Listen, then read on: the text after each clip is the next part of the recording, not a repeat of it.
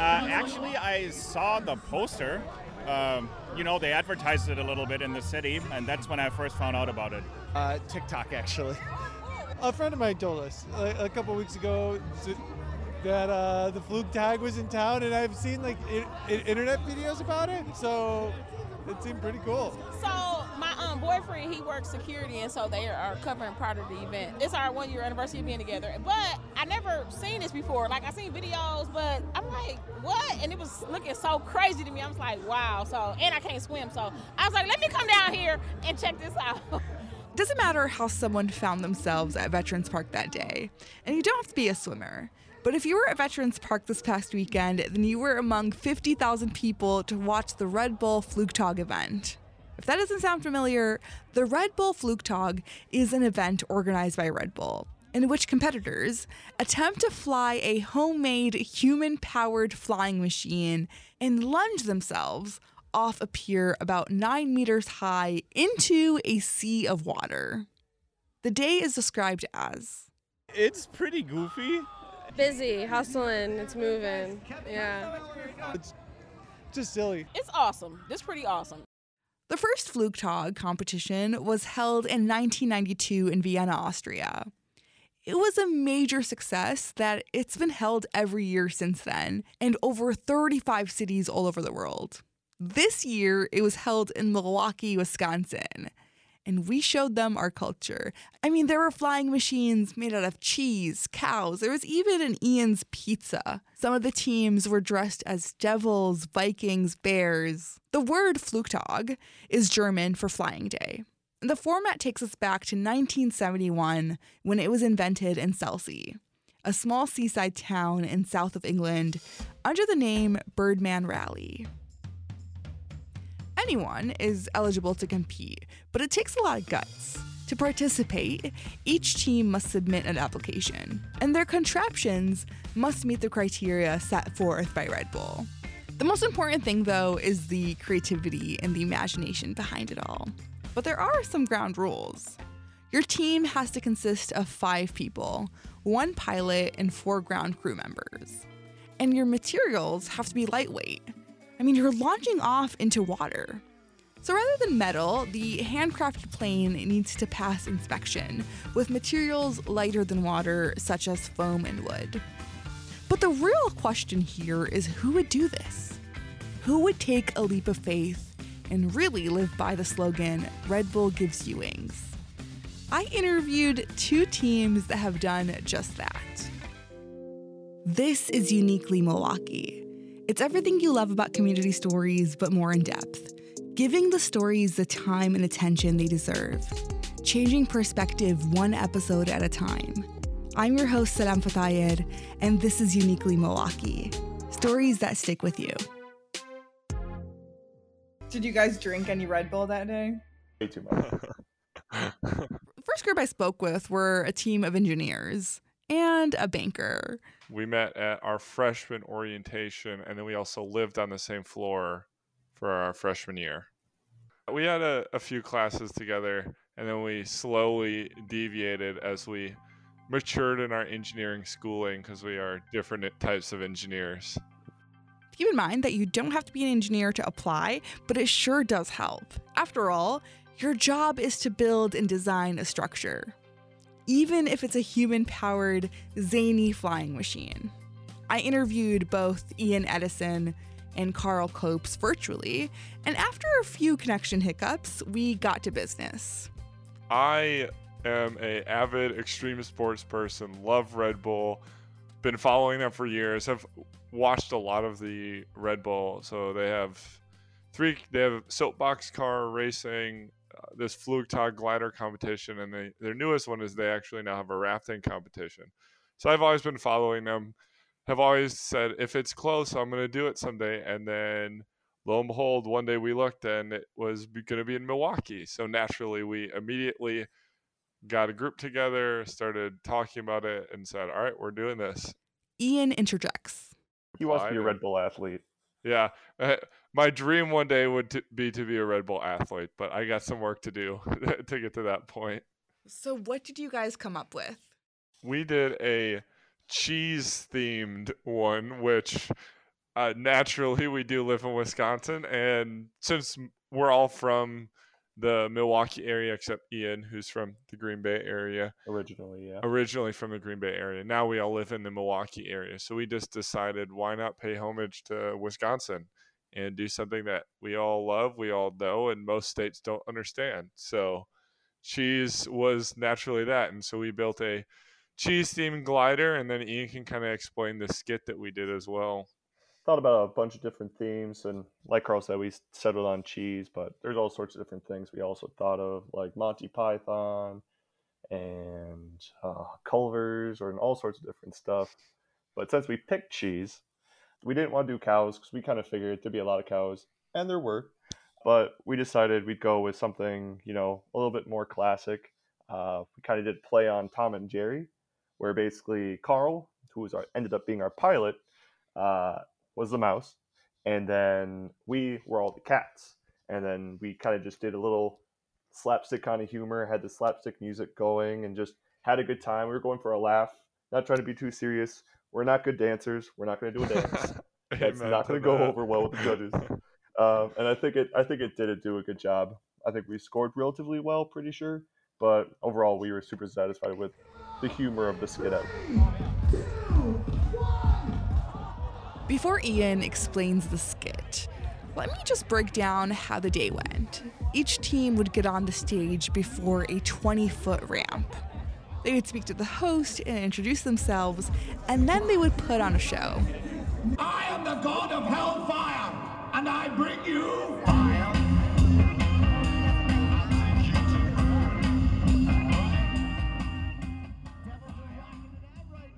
There would be a song selection, loud music, the team would do a dance or a skit, then four members would push off the pilot, sending them into a body of water.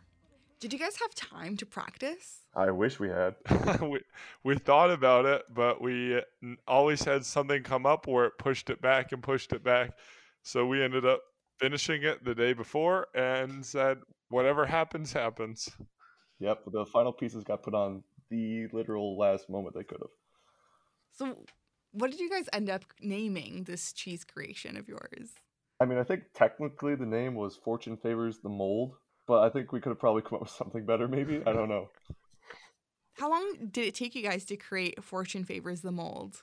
Over a 100 hours at least. Yeah, it, it, it was probably a couple weeks of brainstorming, coming up with ideas. Because we got officially the start date was about two and a half months before, three months before Yeah. This past we weekend? applied the end of April. Yeah. And then we spent probably a month just figuring out what we actually wanted to do. And then probably a month of random things happening where we didn't really work on it. And then a month of actually building it and working on it. And two weeks of, all right, we have to do this every day because we have this coming up in uh, two weeks. Yeah, I definitely relate to that where you have a few months to meet the deadline and then it just keeps creeping up and the next thing you know the day's already there. But I'm dying to know how that day went for both of you guys. I mean, I can only imagine what was going through your heads, you know, performing in front of 50,000 people. this. It's kind of crazy being down. They called it the uh, the pit area where everyone's gliders were, and you, you look around. It's crowded. There's a lot of people there, but then when you start going up the ramp, and you turn around and you just see this sea of people all watching Your heart you. starts all- thumping. Yeah, and you just kind of go, "Oh boy, well, I guess this is happening." And then, I mean, honestly, as a pilot, you don't. There was actually another pilot that came up to me and asked, "Is it scary? Like, I'm, I'm a little scared. I'm worried. Does it hurt?" And I said, "Honestly, you have no time to even think about it. You you do your skit, you do your dance, whatever you're doing. You get on the cart, your team starts pushing you, and the next thing you know it, you are in the air." And I even said, you don't even have time to think about hitting the water. The next thing you know, you just hit the water. Carl, I never got a chance to ask, but did you hit the water faster than you expected?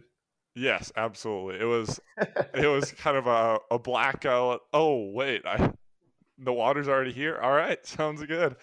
because I had all, I had this plan of if I start falling, I'm gonna navigate the craft, lift my legs, do whatever, and none of that happened. It was just immediately boop off off the end and it hit the water. What about you, Ian? I mean, you had the pleasure of pushing your teammate off the ramp. Pretty similar. Um, we were just going up, and you look behind you, and everybody you're talking to their teams a little bit before you go up, just wishing them luck, all that jazz. It's you really, like Carl said, you don't have time to think. And I'm just glad because when we were pushing the cart, and you have to push as far as you can and then let go, and they make sure they tell you do not go in the water before you get the go ahead because they want to make sure that the craft is out of the way and that your pilot is safe and that everything is good to go. Um, but I held on just for a little too long and almost ended up in the water with the craft, and I would have been the only one to do it that day, so that would have been a little embarrassing, but I managed to hold on. Do you guys remember how you scored? You get judged out of 50 on your performance, so your skit, your dance, your whatever you want to call it that some people did. The judges give you a score on that, and we actually ended up doing really well on that. We got a 43 out of 50. Donald Driver gave us an eight. So, yep, Donald Driver gave us an eight, so we were pretty happy about that one. Yep, you heard that right. Donald Driver, Green Bay Packers wide receiver, was one of the judges. I mean, talk about enhancing performance anxiety. You both said that day went by incredibly fast. But did you guys have a moment, you know, a favorite moment during the whole experience? I think my favorite moment was just finally being able to be part of something that I've watched for so long. To really just, I mean, be there, but then also represent Milwaukee too, being a, a team from Milwaukee and just seeing the city growing over the years and seeing something so cool like this happening there. So that was my favorite moment. What about you, Ian? That people love to come out for things like this in the city of Milwaukee is just so cool. And it just made going up there so much more meaningful, I guess, is the best way to put it. Uh, it shout out to the city of Milwaukee. Much love. Ugh, how cool is it to watch something as a child or growing up, maybe in college, and then wish you were up there doing just that? And then flash forward to your future and then doing it. What are the chances? Fortune Favors the Mold wasn't the only Milwaukee team to represent. This upcoming team planned for the unexpected. But right as they were setting their glider on the stage, one of the wheels came off. Did that mishap lead them to doom? Or did they manage to save the day in mere seconds? Find out right after this short break. Do you want to know the secret behind the programming you love? It's all funded by the Honor System. As a public radio station, we're based on a very simple model. We try to do something meaningful, connecting with you through music and stories. And then we count on those who appreciate what we do to show their support. Are you one of them? Show your support by visiting radiomilwaukee.org and joining today. It makes sense that engineers would take a stab at creating a man made aircraft for the Red Bull Flugtag. But they weren't the only people that decided to stand up for the challenge. This time, it's a team of artists. I spoke with founder of House of Rad, Brandon Minga, who partnered with Tim Preby to learn about their experience in creating the Barrel Bomber. Before we talk about that eventful, wacky day, tell me a little bit about House of Rad. We uh, created the House of Rad from a shared interest in um, collaborating with artists and builders and dreamers. And we started with a small space when like minded people kept showing up. And we're like, let's get more space and then more space. And now this is our third location in less than three years. Um, as we've now invited some 33 plus artists and growing to participate in our little experiment. So, how did you two learn about Flugtag? We were contacted by some friends that we know that are uh, work for Trinity uh, Bar Restaurant downtown, and they knew we're builders and doers. And uh, through a variety of conversations, thought, "Hey, you guys would be a great partner to do this with us."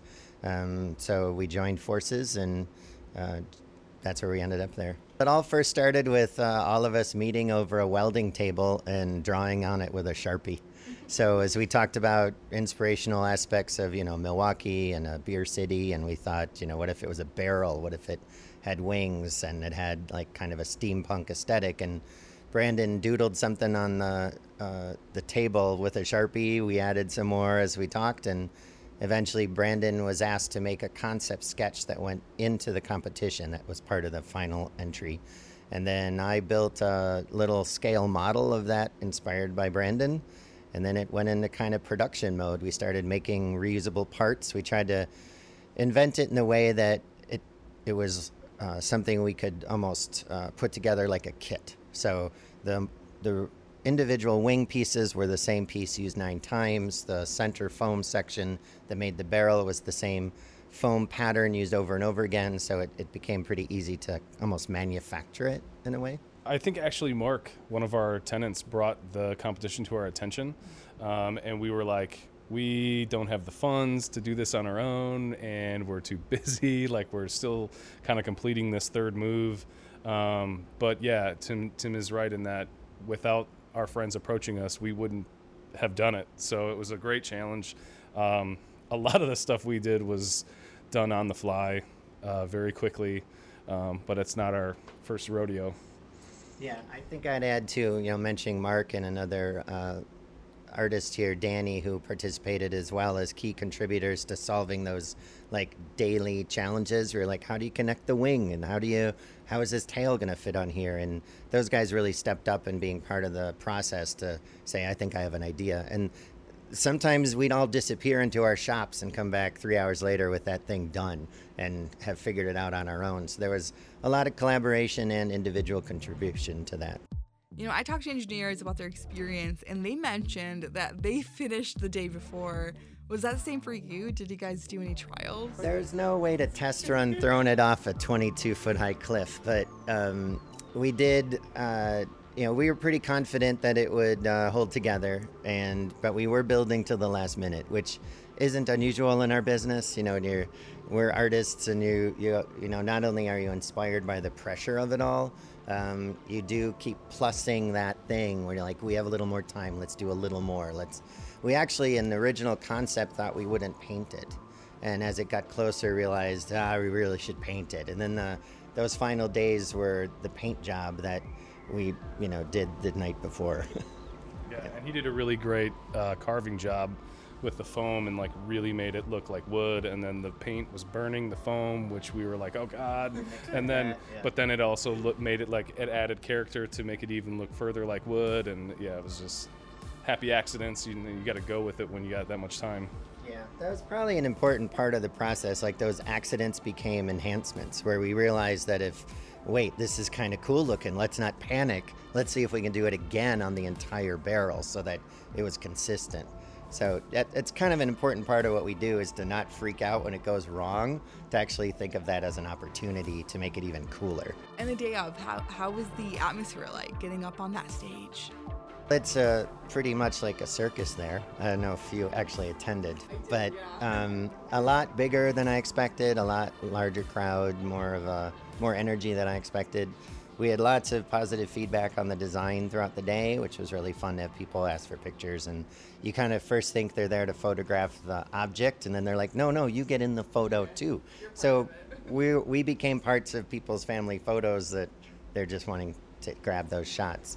Um, then the excitement of getting it up the ramp was uh, momentarily interrupted when we had a wheel fall off, which I don't think anyone who watched knew about. So in a panic, we adjusted and it slowed down our launch a little because we were impacted by that adjustment. Another adjustment we had to make, and uh, but we got it off the end of the ramp, and some really cool photographs show it in in you know in air. So. What about you? How was that day like for you? Uh, it was a ramping up of anxiety, uh, and then to lose our wheel as we're about to push off, we, we were just like, well, we it, like you know it's game time we can't we can't stop now so those adjustments made it so that we could get it off the ramp but yeah uh, watching the the park fill with 50,000 people was pretty crazy. Um, we it, we expected it to be a long day, which actually felt like a much shorter day because there were so many people to interact with and asking questions and taking pictures with and things like that. So um, it was it was a lot of fun. Neither Brandon or Tim were the pilot. It was Zach from their collaboration with Trinity. But it's a Flugtag tradition for all members to jump into the water after the performance. If you don't, you get booed off stage. So did Yeah. you guys jump in the water afterwards? or no. Brandon and I did not jump in the water. you guys I got thought we did get booed. Yeah, that's an interesting feeling to get booed by 50,000 people.